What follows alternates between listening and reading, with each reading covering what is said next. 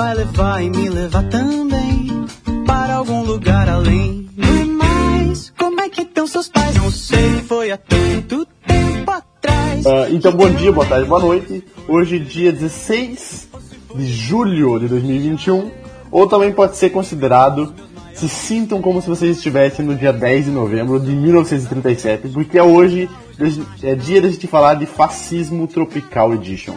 E meu nome é Miguel. Ah, ainda bem que você completou no fim, né? Bom, aqui é o professor André, de Geografia no Instituto. Espero que todos estejam muito bem. Hoje vamos falar de um período histórico relativamente é, grande aí do Brasil. Eu sou de humanas, mas eu fiz uma, uma pequena uma pequena um cálculo para ver a proporção né, desde que o Brasil se tornou uma república até os dias de hoje, né, nesses 132 anos. Nós somos uma república democrática, né, com eleições diretas ou indiretas, em 40% do tempo, né, de 89 para cá. Nos outros 60%, ou nós fomos uma oligarquia ou nós fomos repúblicas ditatoriais. Então, tá aí, 132 anos de república, seis constituições. É difícil ser professor de História e Geografia nesse Brasilzão. Gente, que inacreditável! Além de pedra, ele sabe trabalhar com número. Meu Deus, que orgulho. que isso, deixou nessa aí. Mandou bem, Andrezinho. Olá, meu povo, salve, salve. Aqui é o professor João. Bem-vindos a mais um episódio. É, claramente um episódio ótimo para conseguir uma exoneração, né? Servidores públicos, se preparem. Provavelmente uma exoneração em questão de uma semana ou duas. Tchau, tchau, André. Foi bom te conhecer. Aquele abraço. E, além disso, vai ser um episódio em homenagem póstuma ao finado primeiro e verdadeiro João Ganhor desse mundo, que era um varguista de carteirinha. O vô morreu exaltando Vargas. Então, viva o João Ganhor, não eu, o verdadeiro, e viva Vargas. Bora lá. Polêmicas, hein? Olá, eu sou o Guilherme e completando o que o professor André falou, brasileiro não tem um minuto de paz. Olá, meu nome é Christian. Hoje nós vamos falar sobre a República da Espada e a Era Vargas. Oi, meu nome é Laura e eu queria deixar a frase de uma mulher dessa época, que foi a Olga Benário. É, eu luto ao lado da revolução e não ao lado de um homem.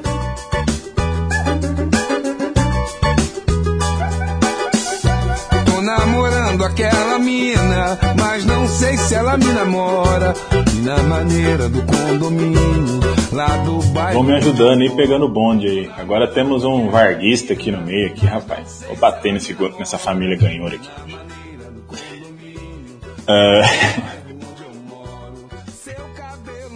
Pessoal, então a ideia do episódio é, quando ela surgiu, né? Eu não lembro exatamente de quem surgiu, se foi o Miguel, se foi o Guilherme, de fazer uma, um, alguns especiais que nem a gente fez. Uh, qual que era os especiais que a gente fez mesmo antes? Ah, é, das guerras civis brasileiras. Fazer a mesma coisa para períodos ditatoriais no Brasil. Uh, e aí a gente imaginou encobrir três períodos, é, dois períodos históricos assim grandes, né? Um primeiro que é um pouco mais desconhecido e aí acho que dá para a gente conversar aqui, né? O porquê que a gente considerou ele como período ditatorial, né? Que é começando ali na própria proclamação da República ali em 89, a República das Espadas, né? Depois a gente passa por um período de oligarquias, né? No famoso café com leite para depois chegar no Vargas, é, que é onde tem um pouco de polêmica. Né? É lógico que ele foi um ditador, mas tem algumas coisas, como o João falou aí no começo, né? Ninguém nega que teve alguns avanços do ponto de vista trabalhista, né? Enfim. E aí o segundo episódio seria aquele mais clássico, né, de 64 para frente, né, que ainda tem algumas pessoas que ainda não consideram, né, chamam até de dita mole, enfim. Mas esse seria o período mais clássico, né? Mas a gente se esquece de que antes nós tivemos governos com características ditatoriais muito claras, né? Aí a gente pode até começar ali pela que a gente chama de República das Espadas, né? Que pega o Marechal Deodoro da Fonseca, né, de 89 ele até 91, e depois de 91 a 94 Floriano Peixoto lá, né, que todo habitante de Florianópolis, na maioria adora ele. Agora, é importante a gente é, definir algumas coisas, né? A ditadura é um regime, né? então ela pode ocorrer tanto em repúblicas quanto em monarquias, né? O que, que caracteriza uma ditadura, né? É um poder que é autoritário exercido por uma pessoa ou um grupo de pessoas. É, às vezes, a maioria das vezes através de um golpe institucional e outras vezes não.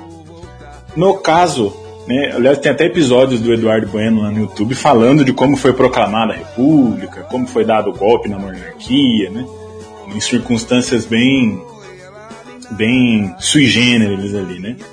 O próprio Deodoro da Fonseca era um monarquista, depois é que ele passa a, a ser pró-república. Mas por que que eu, no meu ponto de vista, falando desse comecinho, né, por que que eu considero ali já um período ditatorial?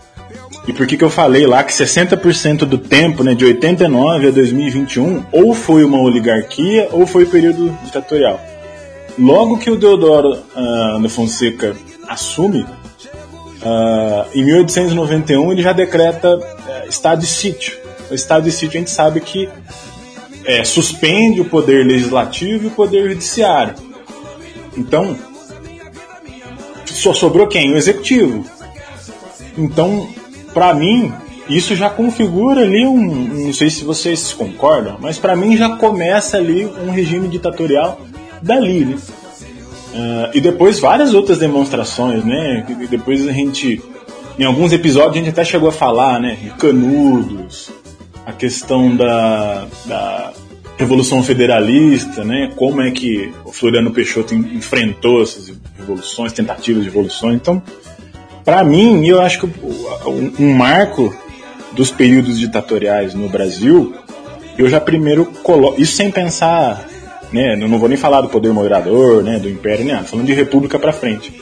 Eu acho que a nossa república já é fundada num regime ditatorial inicialmente. Não sei o que, que vocês acham.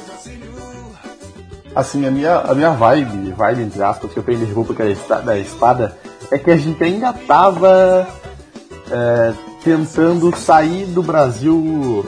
Porque assim, eu tenho várias visões. Para mim, o Brasil Império, ele é uma pintura. Ele tem a cara de uma pintura. Enquanto o Brasil República tem a cara de uma foto em preto e branco, que me lembra muito ditadura e etc. Só que a República da Espada, ela, ela é um meio, né, cara? Ela é um ponto de intersecção, digamos assim, entre os primeiros aspectos da, da, da República e também a primeira ditadura, depende de como você observar, né, esse ponto, e também ali uma, o, muitas influências do Império ainda.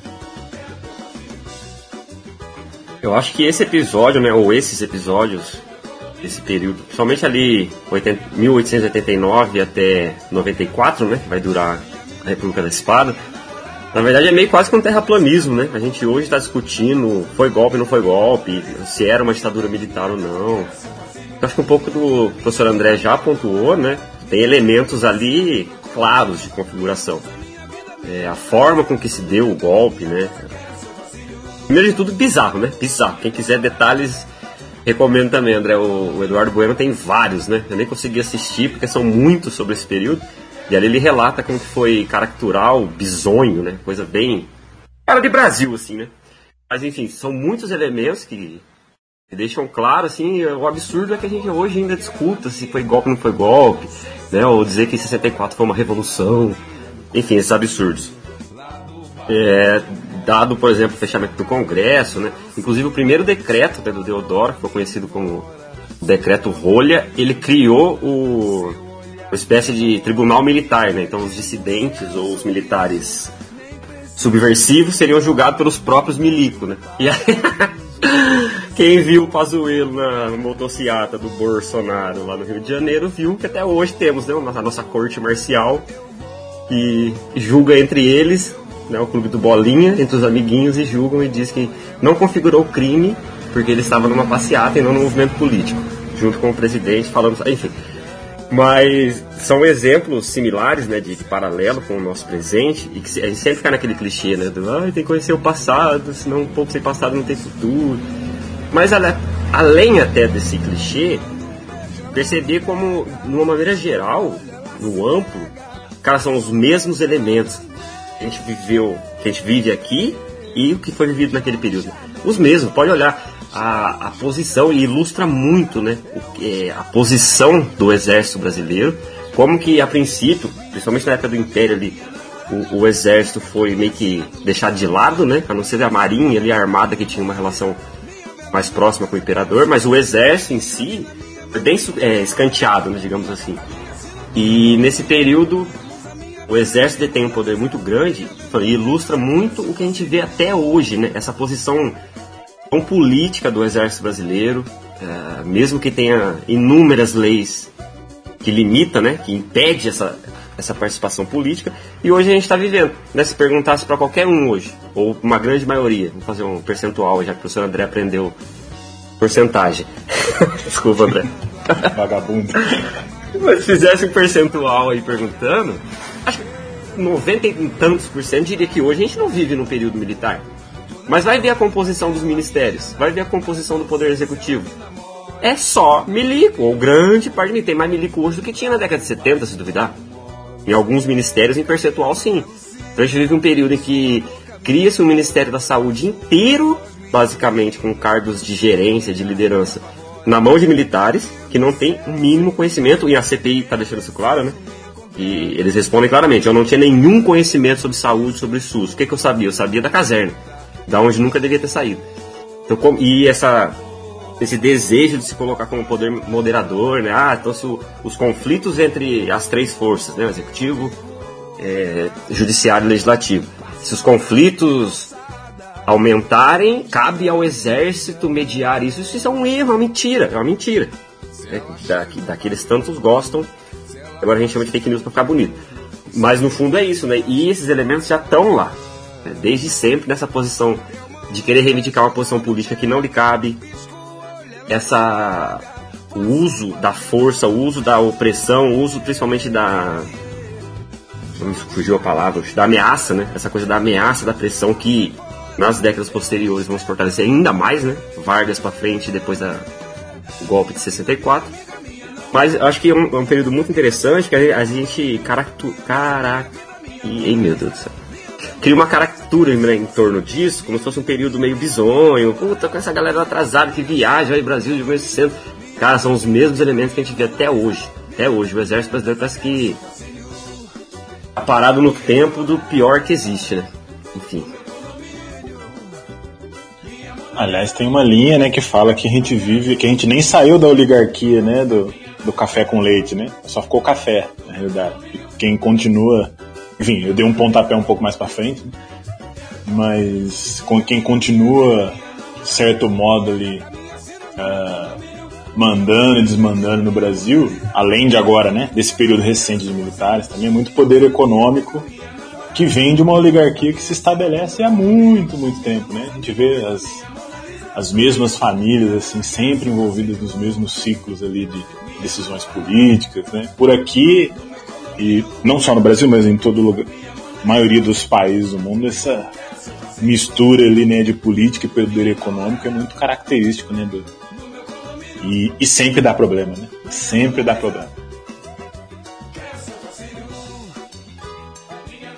Não sei se alguém quer aprofundar mais esse ponto, mas vou deixar só dois comentários, porque a República da Espada está condensada ali muito fortemente na, cabeça dos dois presidentes do período, né? Que já foi- foram falados, que é o Deodoro e o Floriano, né? Só que eles têm, aparentemente, né, pelo menos na historiografia, é, posturas, posições, assim, muito diferentes um do outro, né? O André já lembrou, o Deodoro a princípio era inclusive monarquista, né? Ele nunca foi um republicano, nunca se colocou como é, reivindicante né, de uma república. Tanto é que ele, quando no dia, no- o relato do dia 15 é que ele se negou, né? Quem foi tirado foi o Visconde de Ouro Preto, que era o ministro, não me engano, ministro da guerra. Era um dos ministros do, do Dom Pedro, mas o Dom Pedro em si ele foi contrário, né? Que era amigo dele e tal. E aí diz a lenda que o contaram na orelha, ele tava doente, né? Aí ele voltou pra casa e tal, né? contaram uma fofoquinha na orelha dele lá, que estava sendo nomeado um outro, que era um, um, um gaúcho, ele acho que era alagoano, né, o Deodoro, só que ele foi vice-presidente da província do Rio Grande do Sul, né, tipo, vice-governador. E aí que esse cara, assim, beretou com uma outra mina lá do sul, e aí esse, o Deodoro ficou puto da vida, e aí tirou também, né, aprovou também o, a tirada do Dom Pedro, né, com a famosa fa- frase, diga ao povo que a república iniciou, né, ou está estabelecida.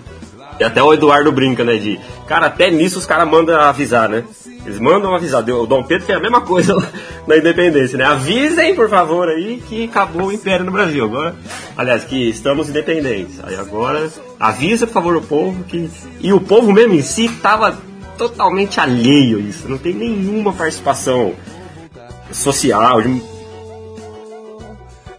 É, no, no, no máximo elite, elite, elite ali, cara, tava envolvida nesse, nesse negócio, tava se importando talvez um pouco com, ah, com a independência do Brasil ou com a República, porque o povo mesmo, a ralé, tava um pouco se fudendo, cara. Não ia mudar nada. Era o mesmo imposto, só se paga por um sistema diferente, essa porra. E eles não tinham nenhuma corrente ideológica própria, era um ninho de gato, cada um querendo defender a própria ideologia. Então já começou dando errado, né? Essa fita, essa fita aí da, da, da proclamação da República é até meio engraçada, cara, porque eu lembro do Eduardo Bueno falando ali no vídeo dele que o Leonardo da Fonseca, o cara tava muito, muito arrebentado, cara. O maluco tava pela bola 8, como diria nos parentes aqui do sítio. Eduardo da Fonseca tava pela bola 8 e daí ele foi lá pra fazer o golpe da República, né? Pra fazer derrubado do Império. Foi lá no pátio da. Lá, esqueci o nome do lugar onde eles estavam lá, cara. Alguém lembra o nome? Aquele, daquela pintura lá. Bom, bom, enfim, não tem problema. Aí ele foi lá naquele pátio e daí na historiografia normalmente se fala que o cara foi lá e subiu num alazão negro, furioso, e falou que a república estava declamada e que o império tinha caído. Mas não foi bem assim, cara. O maluco foi lá, deram um cavalinho, um cavalinho bem tranquilo para ele, um cavalinho mais manso, aí os soldados foram lá, ajudaram o Deodoro a subir. E daí ele, sabe, todo raquítico, todo Daí o Deodoro lá todo raquítico, todo magro, levantou a espadinha dele lá e falou, é nóis aí, República da proclamada, e depois ele deixou do cavalo e foi embora. O legal também que vi no vídeo do Eduardo Bueno, cara, é que esse cavalo aí, os descendentes dele, do cavalo que proclamou, o cavalo que proclamou a República, estão sendo cuidados pelo exército brasileiro lá em Brasília, cara, até hoje. Os descendentes daquele cavalo ficam num, numa como é que é mesmo o nome? Num estábulo específico só pra esse, esse cavalo pra servir como símbolo nacional. É, cara, além de picanha e Heineken, a gente tem que bancar os cavalos do exército também. É justo. Claro, mano. Não, é bem isso. Só que é interessante, por exemplo, que os dois, né? Tanto o Deodoro como o Floriano, os dois são veteranos da Guerra do Paraguai. Né? Os dois lutaram. Inclusive condecorados, principalmente o Floriano, né? Que... E aí entra um pouco nele, né? Que o Deodoro já parece essa figura muito mais burocrática ali. Fazendo os seus joguetes, apesar de ter um pouquinho de braço, o braço de ferro do exército também, né? Mas o Floriano vai se tornar essa figura, né? Ele já é muito mais sanguinário, tanto que ele fica conhecido, né, como como que é? O de ferro? O general de ferro, né? Marechal de ferro, né? Justamente por esse, esse ímpeto sanguinário dele. É, inclusive, ele também fecha o Congresso depois, né? O Deodoro fechou o Congresso, depois o Floriano fecha também de novo. E depois, com a, a revolta federalista, vai culminar, né? O professor André já lembrou também hoje aqui, mas a gente já falou isso em outro episódio também, mas é sempre importante lembrar que é a capital do sul do Brasil, vamos ser sinceros, né? Porque é Florianópolis, é Santa Catarina. Floripa, capital do sul beleza, do sul maravilha, foi dado o nome, e inclusive foi tipo um tom de castigo mesmo, né? Não foi um tom de. Um tom meio que de penalização, porque ali tinham alguns dos revoltosos, né? Que tinham descido do Rio de Janeiro, se encontraram com a gauchada, e ali o Brasil presenciou provavelmente um dos períodos de maior número de execuções sumárias e fuzilamentos sem julgamento, sem nada, sem nada. Inclusive até hoje tem as fortalezas lá que você pode visitar. e tem esses relatos. Foram mais de 100 e cacetadas 200 as pessoas fuziladas em questão de dias. E aí retira-se o nome de Estevão, né, que era o nome original, e estabelece Florianópolis em homenagem ao seu algoz, ao seu assassino. Tanto que até hoje a veiarada Mané tenta tem essa, essa bronca né, de mudar o nome, mas eu não entendo. Cara, eu entendo, não entendo vírgula. Né? Como que não existe um movimento político forte assim de, de retomada do nome, né? De voltar pro, pro desterro. Enfim, isso é um, o que fecha um pouco né, a diferença das duas figuras, esse sanguinarismo do, do Floriano, e ao mesmo tempo que aí fica a reflexão para todo mundo, quem quiser desbilhotar. O Floriano, ele tinha uma base popular assim, fortíssima, né? Fortíssima as camadas médias e baixas, economicamente falando, tinham um apego muito grande com ele, né? E aí até deixa para voltar na. Aliás, iniciar né, a história do Vargas realmente. Porque tem muito desse componente também, né? Do, do, do famoso ditador que é amado pelo seu povo. Floriano, por sinal, há registros que é o, o primeiro presidente que existia, tipo, santinhos, né? Distribuição de propaganda na figura do presidente e tal. Então esse tinha um apelo popular apesar do, de todos os pesares. É meio que uma figura figura paterna, né? Não sei, parece que dá uma, uma, uma a população de tempos em tempos, sociedade como né, como um todo procura, né, na figura do presidente ali, né? O caso do Vargas eu vejo um pouco isso também, né? a figura paterna, né? Aquele que vai, ainda que seja um ditador, né? é. É, o, o, como, como diziam, né? O pai dos pobres e a mãe dos ricos. é, boa. É bom que, avançando um pouquinho aí, o tiro meio que sai pela culatra, né? Porque quando ali acaba a República das Espadas, né? Tipo, há uma. Há uma. É, um desejo de que se assuma ali um presidente civil, né? Uma coisa do tipo. E quando assume lá o, o Prudente de Moraes, né? A gente passa então de uma república ali, né, que era um regime ditatorial, para uma república oligárquica, é o prudente demais, né? Para uma república oligárquica, né? Então a gente passa ali por um governo, é, usando lá a definição do Aristóteles lá, né, pura, né? Um governo dos melhores entre todas as aspas aí, né? Os melhores quem? Café e leite. O café, Estado de São Paulo, e o leite lá do gado de Minas Gerais. E aí você sai de um período de, lógico, de repressão, é, de uh, duas vezes se dissolve o, o, o, estado de sítio, fecha Congresso, por um período de oligarquia, né? Então ainda o Brasil ainda não, não, não experimenta uma democracia de fato, né?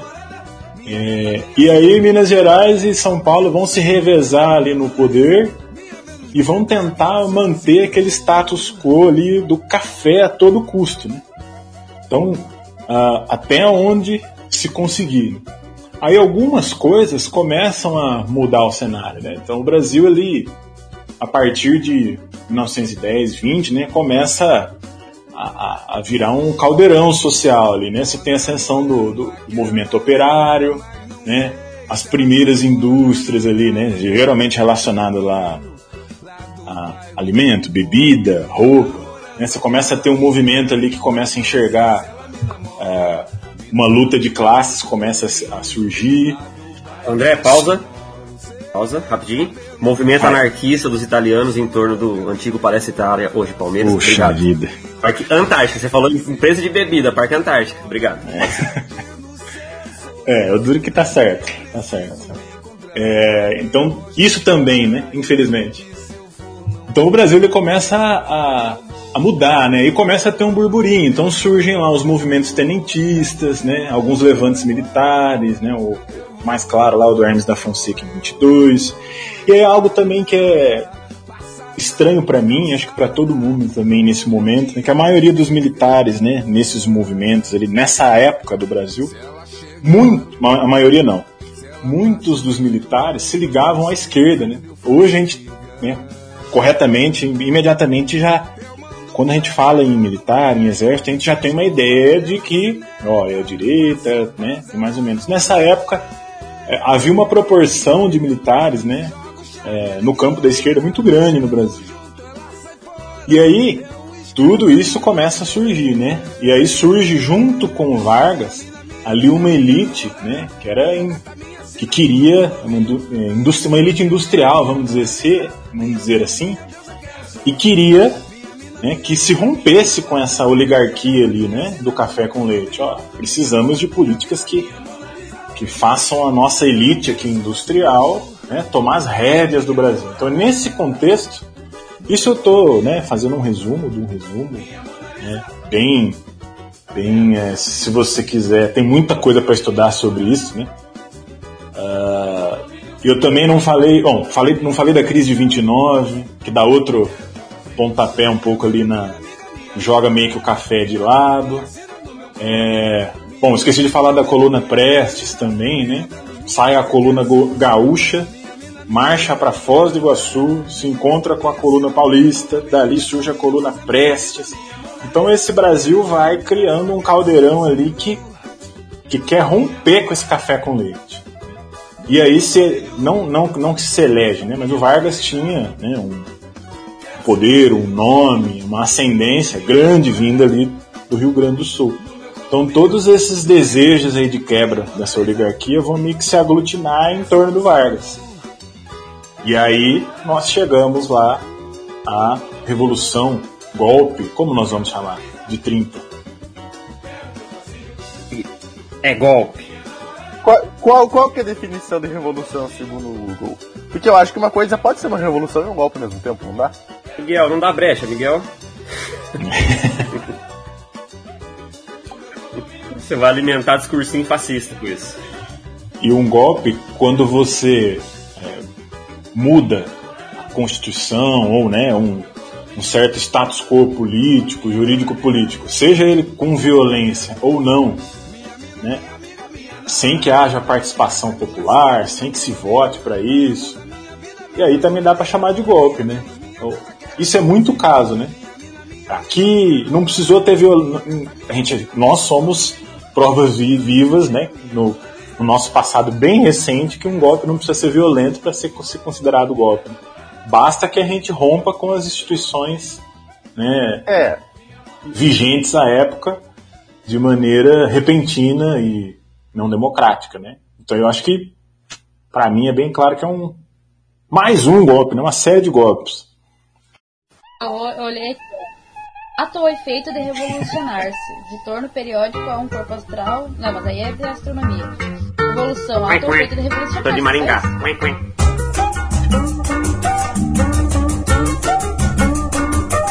Foi numa tarde de domingo que alguém perguntando por ela chegou, deixando meu coração tristonho, enciumado morrendo de amor. Eu falei, eu menti, eu chorei, eu soube dizendo. Eu falei, eu menti, eu chorei, eu soube dizendo que ela mora no meu peito e eu moro vizinho a ela. Fico desse jeito, pensando nos beijos, nos carinhos dela. Brasil, hoje, vocês vão começar Vargas, agora só um comentário aleatório e coisas de João. Mas é que é inacreditável, não é só pra não perder, que a gente vai mudar do período. Desde lá de 1889, né, desde a República, desde a primeira Constituição ali de 1891, existia a proposta em se votar, né, que o povo ia votar se mantinha a República ou se voltava para a monarquia. E realmente foi um plebiscito, né, esse plebiscito foi feito, prometido em 1891, realizado em 1993. Vocês não vão lembrar, né? É, Re real tava surgindo e os caras fazendo o maldito do plebiscito pra monarquia. Aí é óbvio, né, cara, que ninguém ia apoiar o bagulho. FHC pronto pra salvar a nossa vida ali. Aí cento e cacetada anos depois. Ah, é verdade, a gente tinha que votar aquilo, né? Aí, infelizmente. Diga, Miguel. Imagina entrar um Dom Pedro III no governo brasileiro naquela época. Puta é, merda. os Orleans em Bragança estão aí, cara. É só assumir. Mas infelizmente votamos contrário à monarquia. Uma pena para o Brasil.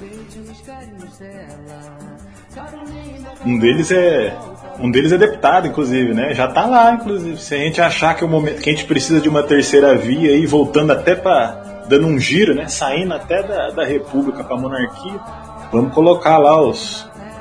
O, eu, eu acho que ele é do Partido Novo, né?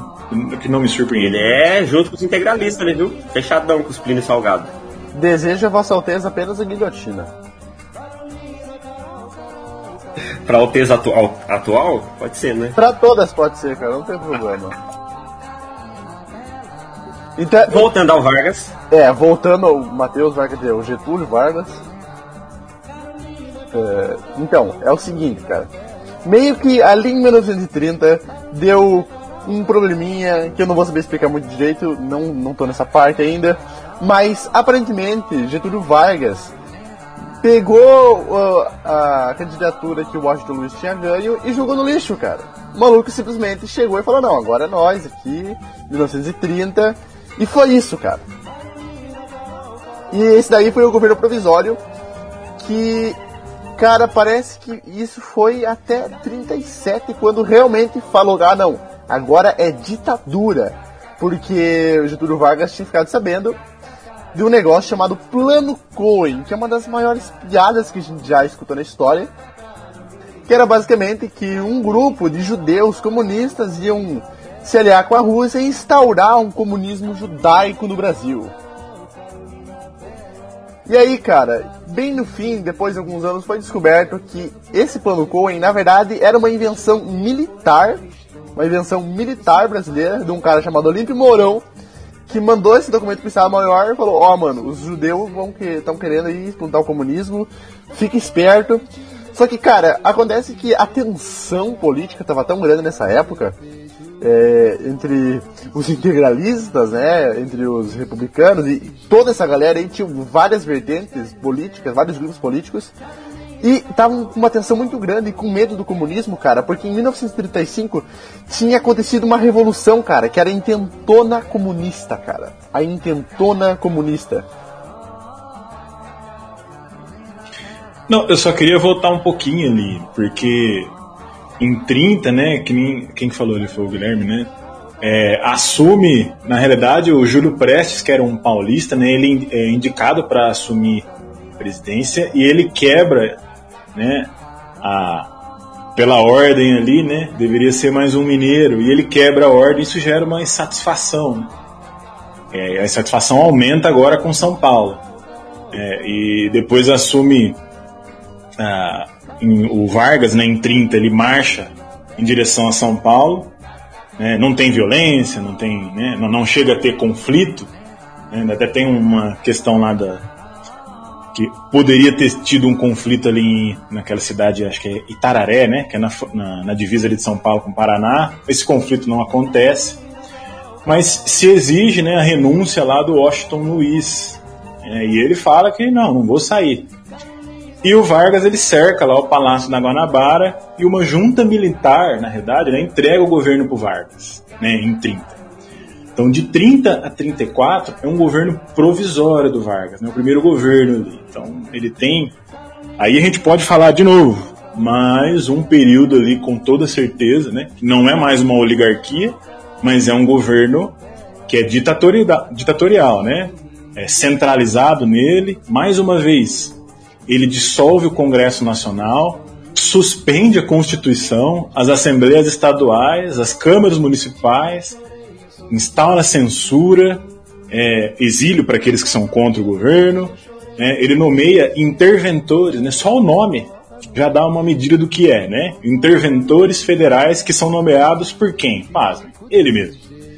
Então, esse de 30, esse governo provisório de 30 a 34, já é um primeiro governo ditatorial, né? Ah, e aí no meio a gente até esqueceu a Revolução Constitucionalista de 32, né? Que é quando a gente não vai se aprofundar muito, mas que é que quando São Paulo, principalmente, aí, se rebela contra as, as tropas federais e tem conflito, né? Um conflito inclusive sangrento com aviões, né? A federação sai vencedora, mas é um período já extremamente ditatorial, né? Esse primeiro momento do, é, do governo dele.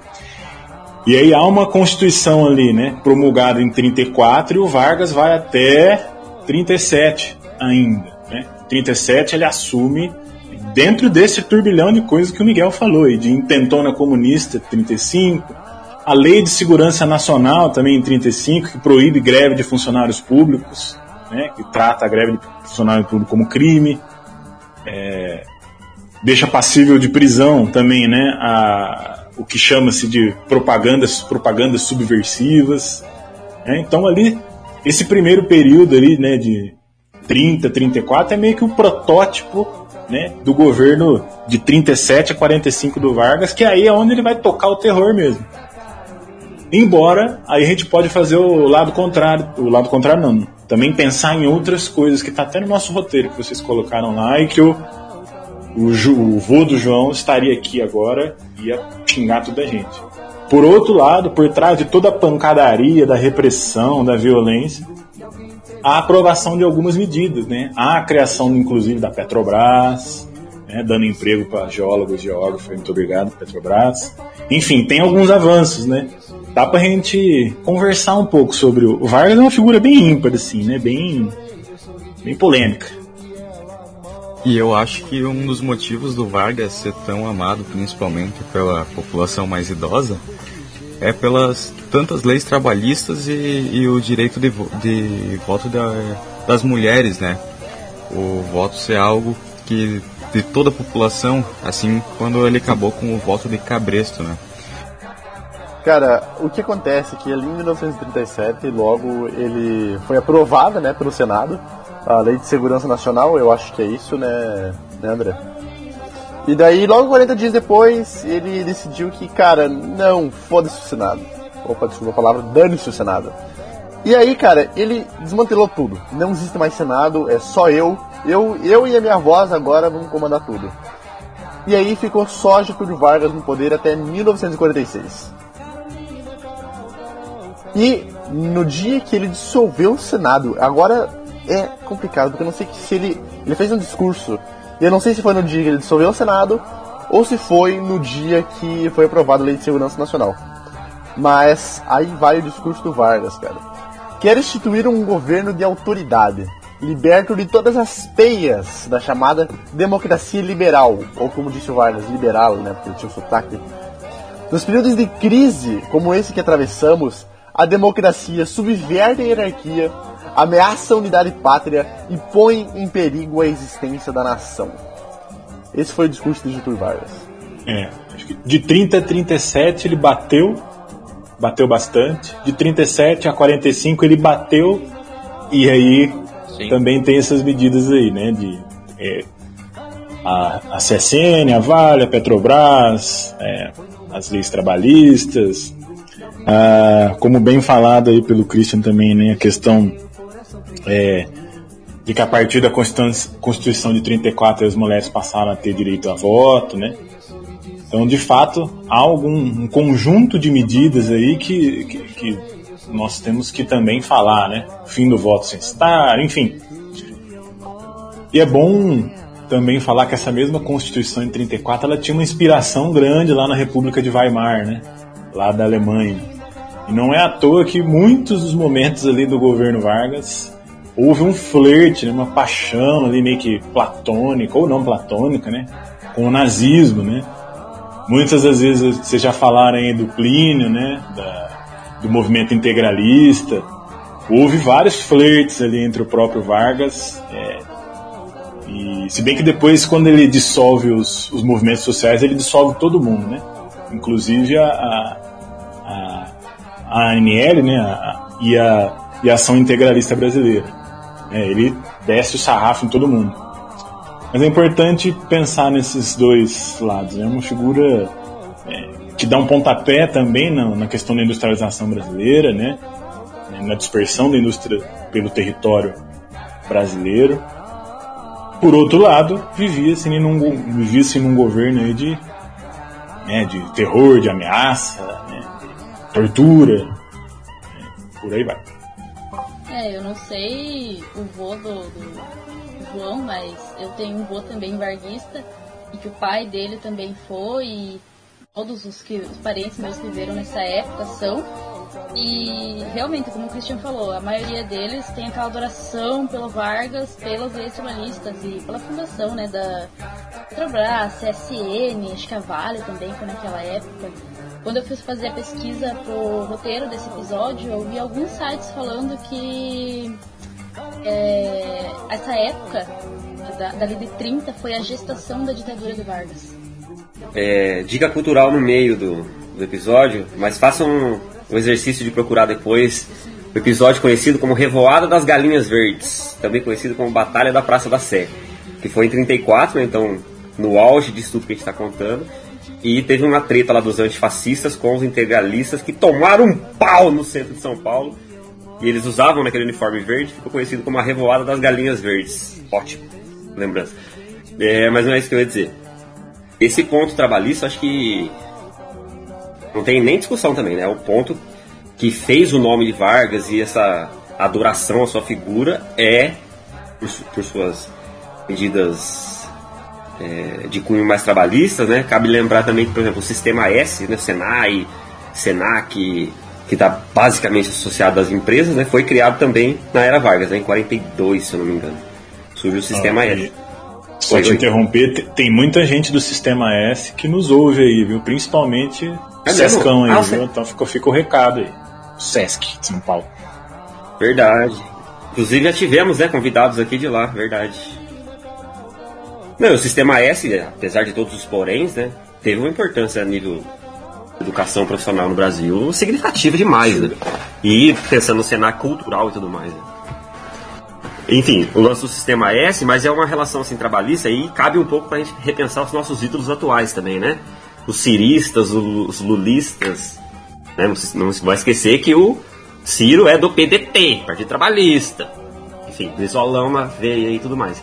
Mas é uma vertente trabalhista, assim, que surge exatamente num período, que já foi falado um pouco aqui também, de controlar um pouco o, o operariado, né?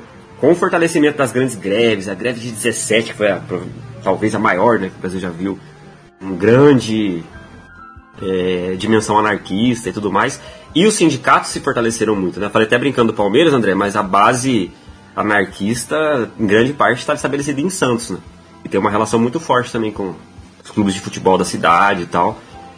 E pra, num sentido até de controle, né? Como controlar esse operariado subversivo e revolucionário que se cria essa ideia trabalhista muito mais controlada, né? Tanto é que vai ficar conhecido como os sindicatos Boa. de pelego, né? É isso. O, né? O Vargas esparrama sindicato pelo Brasil inteiro, mas é aquele sindicato é, de cabreço, para usar o termo do voto, né? Aquele sindicato que eu controlo.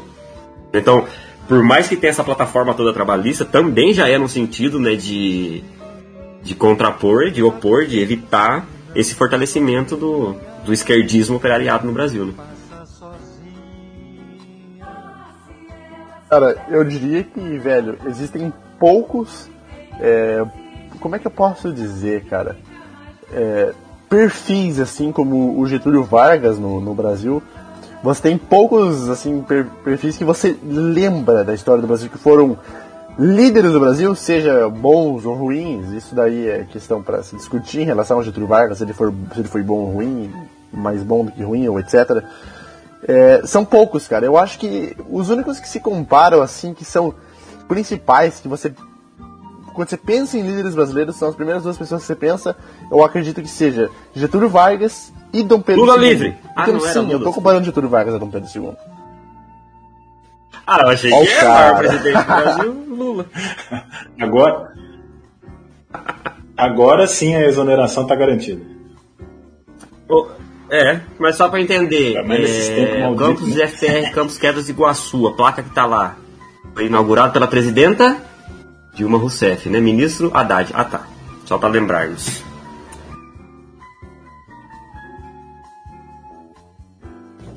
Criação da rede, isso, isso aí ninguém tira, né? É a criação da rede federal como ela é, foi toda desenhada e pensada né, pelo, pelos governos aí, né? Pela sequência de governos do PT. Isso aí ninguém tira, não. O FRJ fechou por falta de verba no governo de. Não vou completar. Mais um aí que o Christian não pode ser exonerado, mas pode ser expulso, né? Agora Christian? receber um, pa Tudo bem. um aí. Mas não tem como muito fugir disso, né, gente? Aproveitar que estamos falando de Lula, cara, me lembrou de uma parada agora.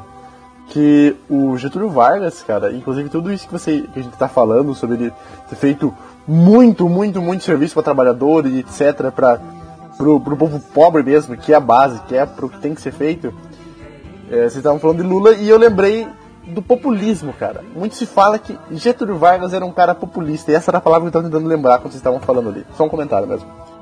Principalmente quando ele volta eleito lá em 50, né? Porque tudo isso que a gente está falando aqui, né? Desde 30, né? a Constituição 34, a de 37, a, a polaca, né? Que ele continua no governo, ele não é eleito em nenhuma dessas, né? Ele só vai ser eleito, né? Lá em 50, que é quando ele volta nos braços do povo, e aí surge o Getúlio Vargas paz e amor, né? Getulinho paz e amor, populista, tranquilo. É a única vez que ele é eleito, de fato, né? Sim, sem fascismo, sem nada. Mas antes de chegar em 50, tem um, um caso muito controverso que é quase a aliação dele com o eixo, né?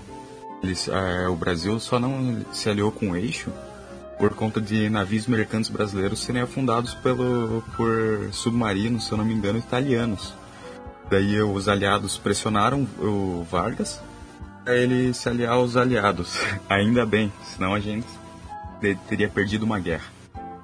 É, esse é um exercício bom da gente pensar também, né? Não para esse podcast, mas imagino que teria duas coisas, né? Imagino que teria acontecido, como seria a nossa trajetória caso a gente tivesse, né, ficado do outro lado. E acho que tem até uma série, inclusive, não do Brasil, claro, né? Falando é, é, se os Estados Unidos tivessem é, entrado na guerra é, com apoio aos nazistas. Né? Imagine que tipo de, de o que, que, teria se produzido aqui. Se bem que só com esse flerte no Paraná aqui, Santa Catarina, tá cheio de neonazista tupiniquim por aqui, né? Bom, nós estamos falando da. Acabamos de falar aí do. do glorioso. da ação integralista brasileira, do Plínio Salgado, que tomaram pau lá em São Paulo dos caras. É, é engraçado a gente imaginar que esse tipo de movimento é, se dissemina aqui, né? Não só aqui, mas em Argentina também, Uruguai bizarro, né? Eu acho que bem, bem colocado aí, Cristian, né? por, por uma questão ali bem, bem é, é, tênue que a gente de fato não, não teve relações mais próximas lá com o nazifascismo. Né? Não faltou, não faltaram, não faltou vontade. Né?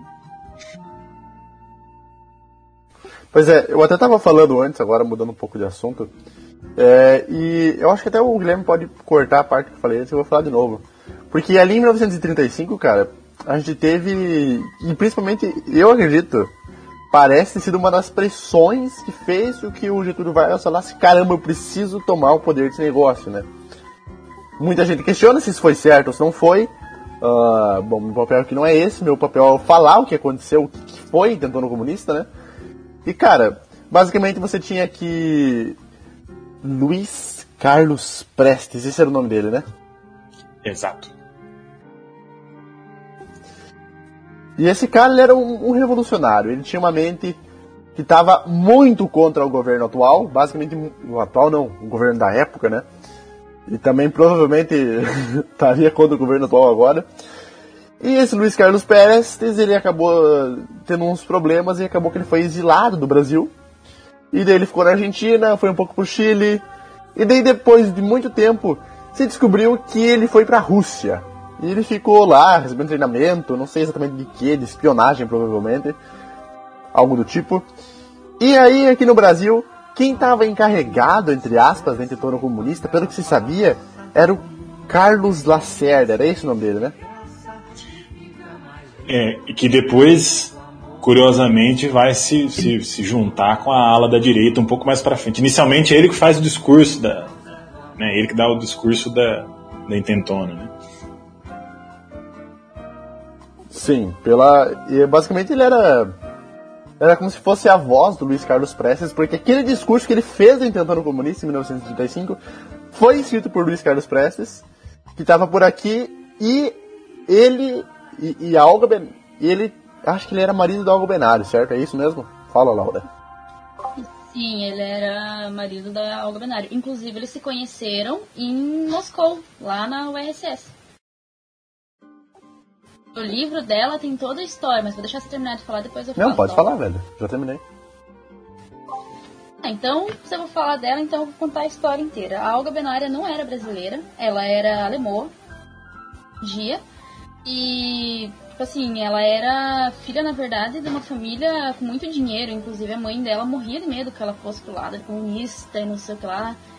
E ela sofreu uma prisão na Alemanha, ela e o primeiro namorado dela. E aí o namorado dela, se eu não me engano, foi preso e ficou, e ela fugiu, foi pra Rússia. E aí na Rússia ela se aliou a um partido comunista, um grupo ali de jovens comunistas e tal. E ela teve esse treinamento, ela teve treinamento tipo basicamente de tudo, de cavalaria, de, de tiro com armas de, de longa distância, de curta distância. Tudo isso tem no livro dela, quem quiser ler, é, o nome do livro é Olga mesmo. E lá ela conheceu o Luiz Carlos Prestes, nessa época que ele tinha sido exilado do Brasil. E aí teve essa história aí do, do, do, aqui no Brasil. E ela veio junto, veio um grupo na verdade. Veio o Luiz Carlos Prestes, ela, mais um pessoal aí que eu não vou lembrar o nome. Eles vieram pra cá. Nesse meio tempo que o Luiz Carlos Prestes e a Olga Benário ficaram juntos, eles apaixonaram e namoraram e casaram aqui no Brasil. Depois de alguns anos, depois dessa, dessa intentona comunista e tal, é, o Luiz Carlos Prestes, não lembro o que aconteceu com ele, mas a Olga Benário estava grávida e ela foi deportada para a Alemanha, Alemanha nazista. Ela foi presa num campo de concentração, não lembro qual foi, mas não foi Auschwitz, foi um mais para cima. E ela, a mãe do Luiz Carlos Prestes conseguiu entrar com um acordo, não sei como, acho que certo que devia ter muito dinheiro. Ela conseguiu salvar o, neto dela, ele nasceu prematuro, se eu não me engano, mas ela conseguiu viajar para a Alemanha, tirar o neto dela do, do campo de concentração, mas a Olga ficou e depois ela morreu em 1942, ela foi campo de extermínio lá e morreu numa câmara de gás. Pô, até no livro dela tem até as fotos da cela lá dela, porque como ela era presa, presa política e ela foi deportada, ela tinha um privilégio, entre muitas aspas, ela tinha uma cela só para ela, que tinha dois metros por um, assim, e uma cama de cimento e um buraquinho ali que era ser vaso sanitário, e ela ficou ali, tipo, por dois anos, tá? Depois morreu. Laura, e tudo, além da dica cultural, né, do, do livro, do filme, da Olga, né, ela é uma figura central ali também para alimentar né, aquilo que o Miguel já falou também, né, daquela ameaça comunista que acho que tem até hoje, né? Só com outro com outra roupagem, aquela ameaça comunista que vai tomar o poder do Brasil, né? Então, de fato, ela era uma espiã, né? soviética aqui no Brasil, de fato a intentona comunista, né, era financiada pelo governo soviético. Agora, daí a produzir um golpe, tomar o poder, é, é algo é, para mim, uma, que não dá para imaginar, né? Uma coisa de louco.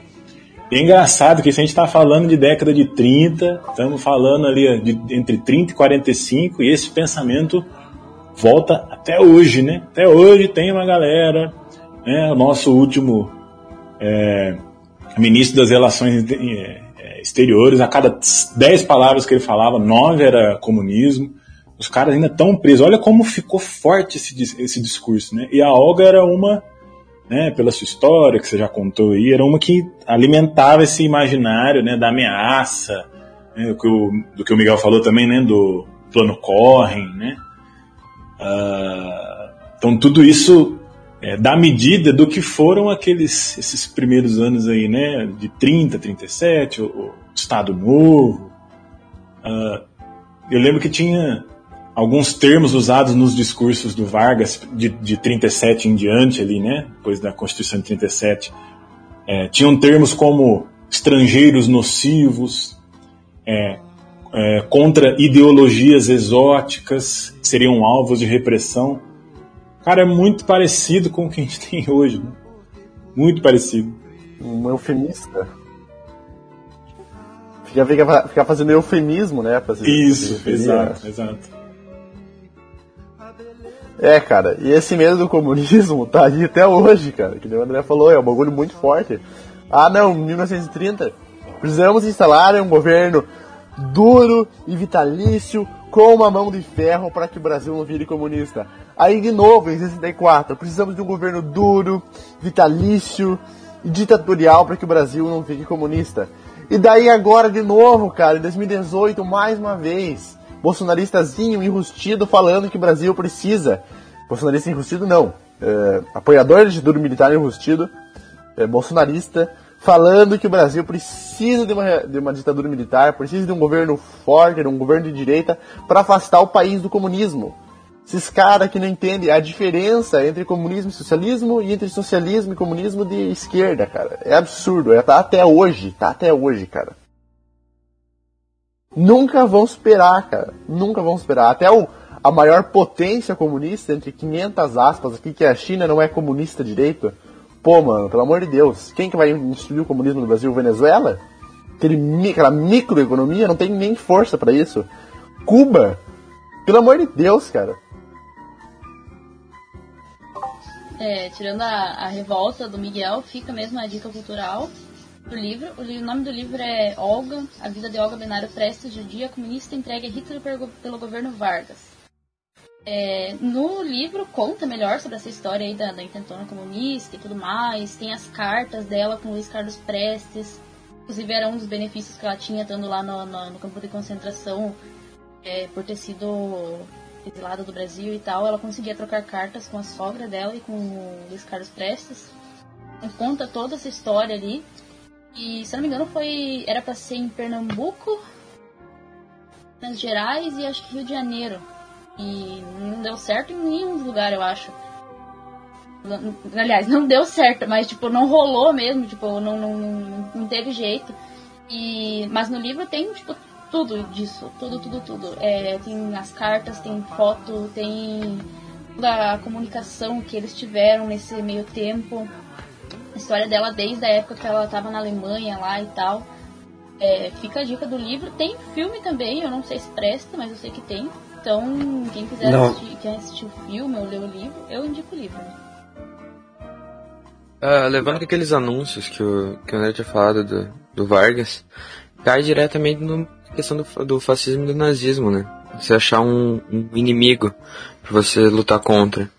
Que cai também nas propagandas, que nem o Miguel tinha falado de que um dos líderes do Brasil que é mais conhecido até hoje, seu Getúlio Vargas, é por causa da propaganda. Eu acredito que desde o começo, desde que ele entrou no poder, ele sempre planejou para não sair dali. Até a própria morte dele já foi planejada para não esquecer dele. Aquela que vocês estão saindo da vida para entrar na história é real, porque a gente estuda isso até hoje. É uma parte que ainda hoje em dia é muito debatida. Que é inclusive o que nós estamos fazendo agora. Pra não dizer que você tá mentindo, né, Guilherme? Tem razão. Falta de inteligência política não dá pra acusá-lo, né? Com certeza. Mas viu, Laura, eu ia até te perguntar, eu acho que essa afirmação deve fazer sentido, que o filme não presta muito. Mas eu não li o livro, eu só vi o filme, já há muito tempo também. Mas eu lembro de ter achado interessante, assim, gostado. Não sei se você vai lembrar, nos ajude aí, porque pelo menos eu tenho essa vaga lembrança de que quando ela é presa, se não me engano, ela tá no hospital, aí ela é tirada de lá, tipo, a, a própria prisão dela, assim, foi com traços bem bizarros, assim, né? Lembra? Vamos falar?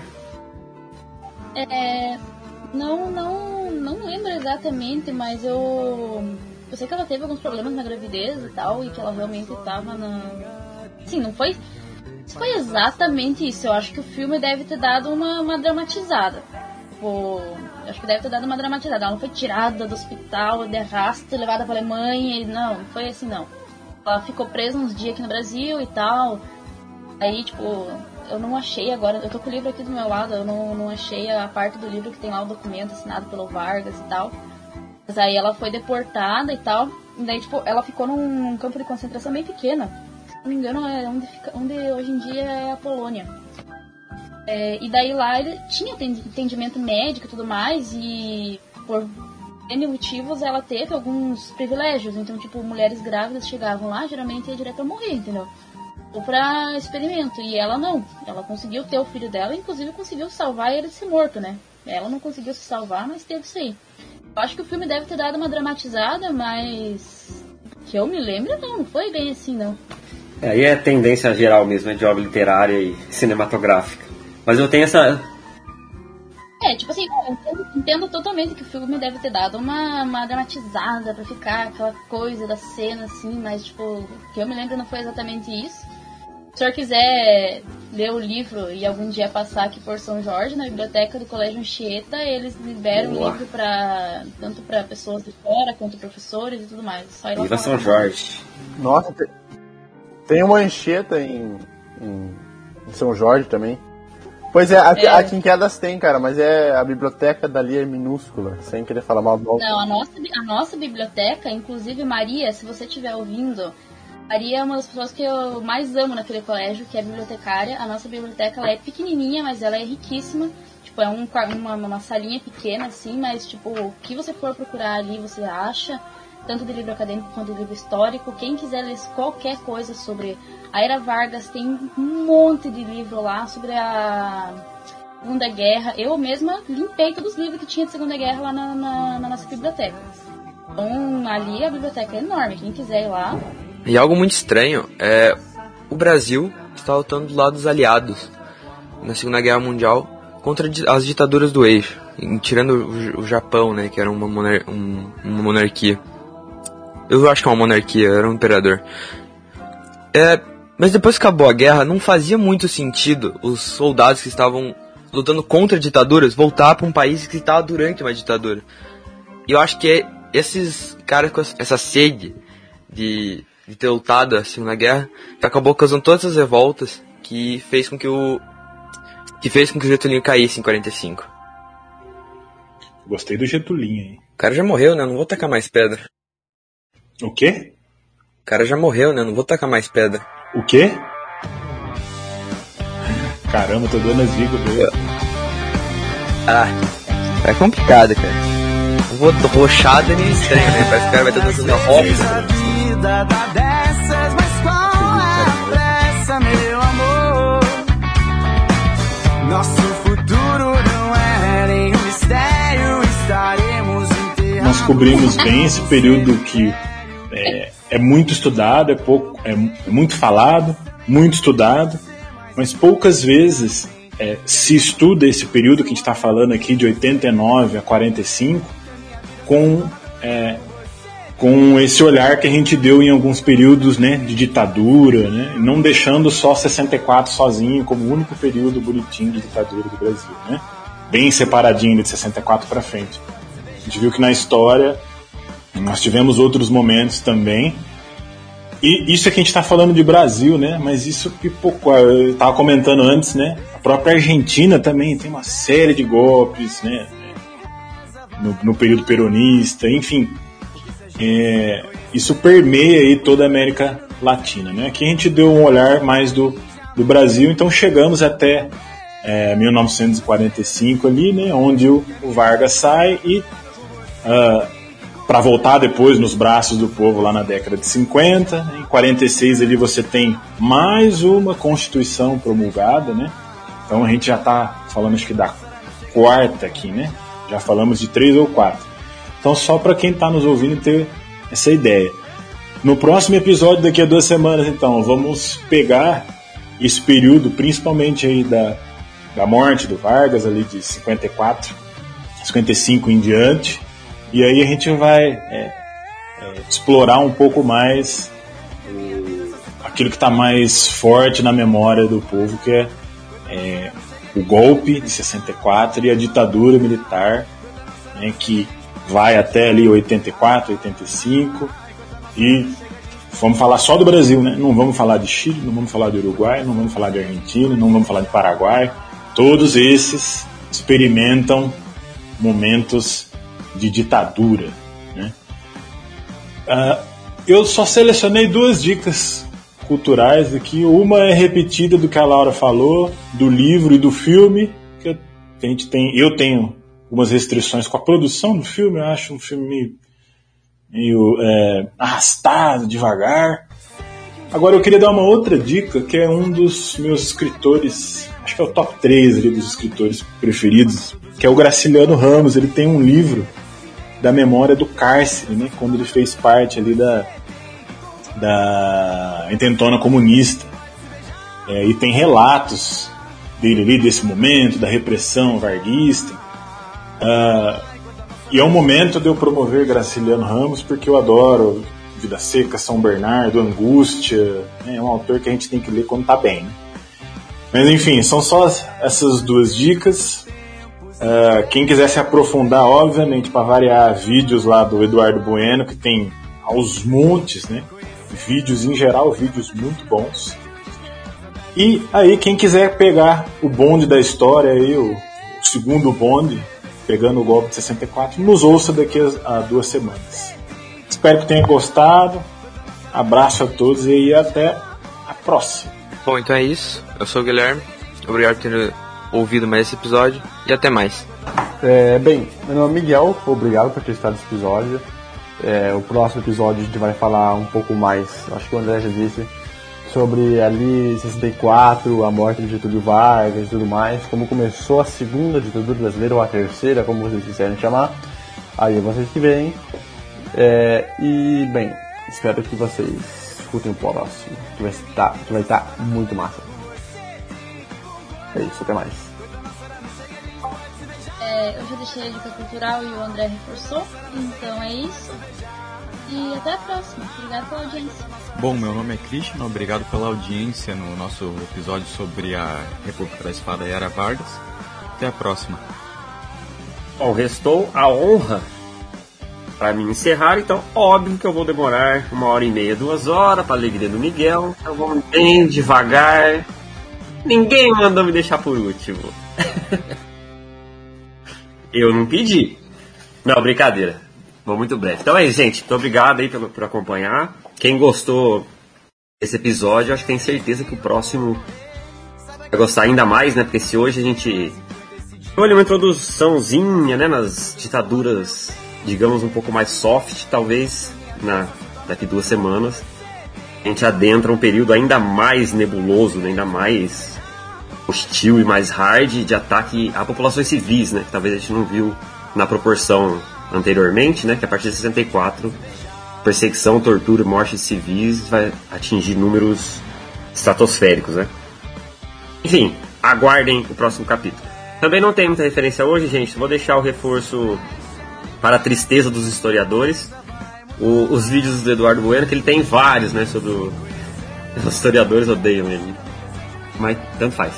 É, Principalmente do Deodoro, ele tem muita coisa, tem bastante coisa do Floriano. Então acho que vale a pena dar uma, uma olhadinha lá, principalmente porque ele tem usado muitos presidentes anteriores para xingar o atual. Então a gente fica muito feliz. Façam isso. Feito que ele tá lá cagando pelo. Opa! Desculpa! Defecando um tubo e fazendo campanha para 2022 dentro do hospital. Lembrando Marx mais uma vez, né? A primeira como tragédia, agora como farsa, mas a facada já foi farsa, então agora é a farsa da farsa. Enfim, vejam o Eduardo Bueno. E tem um livro bem legal, quem quiser, não tem muito a ver com o tema do episódio em si, né, tangencia, que é um livro chamado A Tragédia de Desterro, que conta um pouco da história lá do fuzilamento dos 200 mané. Mané não é xingo não, tá gente? Mané é quem mora na ilha.